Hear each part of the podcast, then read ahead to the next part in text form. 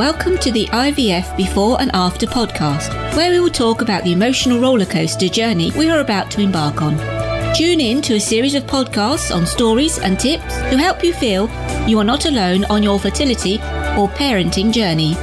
We will openly discuss success and failure. We will attempt to pick you up when you are down and celebrate when your head's in the clouds. Kay Dempsey is your host, who can't wait to get started finding your way through IVF and parenting journey. Hello, welcome to IVF Before and After. Thank you for joining me tonight. Just going to recap or let you know about what's up and coming for the next few weeks. So, we're going to be looking at loads of things, and it's all about questions that I've been asked asked over the last few seasons. And a few of the questions are people are asking is how does IVF work? How IVF is done? How is IVF carried out? Why does IVF fail? We're also going to be looking at the other questions that people are saying is where is IVF free? Where do obviously start with IVF? And a big question is where do people inject when they're doing the IVF? Along with the embryo implantation and the injections that are all given. I think people are also asking again, where was IVF invented? So we will look at IVF if it's to be cancelled. Will IVF work a second time? Will IVF work with low sperm count? Will IVF work if the man is infertile? And will IVF work if we have endometriosis? We'll also be looking at other questions that people are asking is the protocol, the clinic to choose, does the injections hurt, refrigeration of medication, the protocols, drugs need to be used, about HCG. We'll also be looking at can IVF work full first time? Can IVF babies have babies themselves? Big question there. What people are concerned about does IVF cause cancer? Let's look into that. What's your comments? A lot of people are saying is is doing IVF wrong? Is it bad? What if it fails? What if the implantation fails? Are IVF babies delivered early? Big questions. There's loads of questions that people have been forwarding to me. Eligibility for IVF, donor eggs, donor sperm, who is the father, who is the mother, success rates, are IVF babies always twins? Are they always born on time? Are they early? Are they late? Are IVF babies more likely to be induced?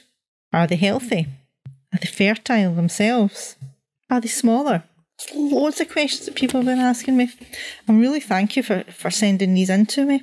And I know a lot of you are, most of you want to be anonymous, and I will try and answer as much of these questions that I can. What to do when IVF doesn't work? If it fails, how do you cope with it? Step by step guide. Someone wants to go over to, over with me for the step by step guide. No problem. I'll do that again. Treatments. Loads of questions that I can hopefully investigate for you and answer. And I just think there's just so, so much out there. And also, a lot of users were asking if is IVF for for me? Are you for it? Are you against it? What about a second baby? Can you choose the gender? Drinking alcohol while going through IVF? Donor sperm? Donor eggs? Someone sent to me a thing, can I have IVF without my husband's consent? Can you have IVF without any injections? Is it free on the NHS? Is IVF playing with God? Is IVF worth it? Can you choose the gender? Can you choose to get twins, triplets? How to avoid cystic fibrosis? Oh, loads of questions here hopefully some of you will be sitting there tonight listening and going, ah, it's a question I wish I had asked. I really wasn't sure, but I'm glad it's been asked now. All about the pregnancy, about the delivery. Big progression at the present moment is the coronavirus. It's 2020. We're in a pandemic at the present moment. and we're all in lockdown in the United Kingdom and what effect that has had on IVF and IVF treatment. Were you going through IVF treatment at that time? You want to contact me? Let me know what is the result, what's happened to you on your protocol. Has it been stopped? Have they been able to keep going with it? Loads of questions to ask here. I think that's quite a few of the questions that we're going to be going through over the next few weeks. You're certainly giving me loads of them. Thank you very much for coming through. So we'll go we're going through the NHS IVF, the process, the treatments, the costs, the coronavirus, the success rates, the injections. I think that's loads to to go through. So if you don't mind, I'm going to log off because it's getting a bit late and as you know, I've got IVF children of my own and I have to get them to bed soon, which is a bit of a challenge.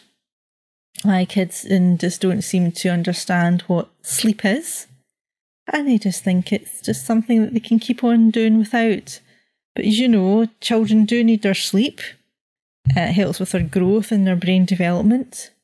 But unfortunately, mine just think that last night, my little girl thought one o'clock in the morning was a perfect time to go to sleep. And my little boy thought it was a perfect time to wake up. And that was at five. So I've had four hours sleep, not very long. I can still function because your body and your mind gets used to it. Don't ask me why, don't ask me how, but it does. And it's trying. I'm going to say good night to you. We're in lockdown at the present moment. It's the end of May 2020. And hopefully, next time that we ever speak or meet, we'll be in better times. So take care, keep safe, and keep trying for that baby. Good night. Take care. Bye bye. Thank you for listening. Please subscribe to IVF Before and After on iTunes or Stitcher and leave a review. Head over to the Facebook community page IVF Before and After or to the website www.ivfbeforeandafter.com for fantastic free stuff.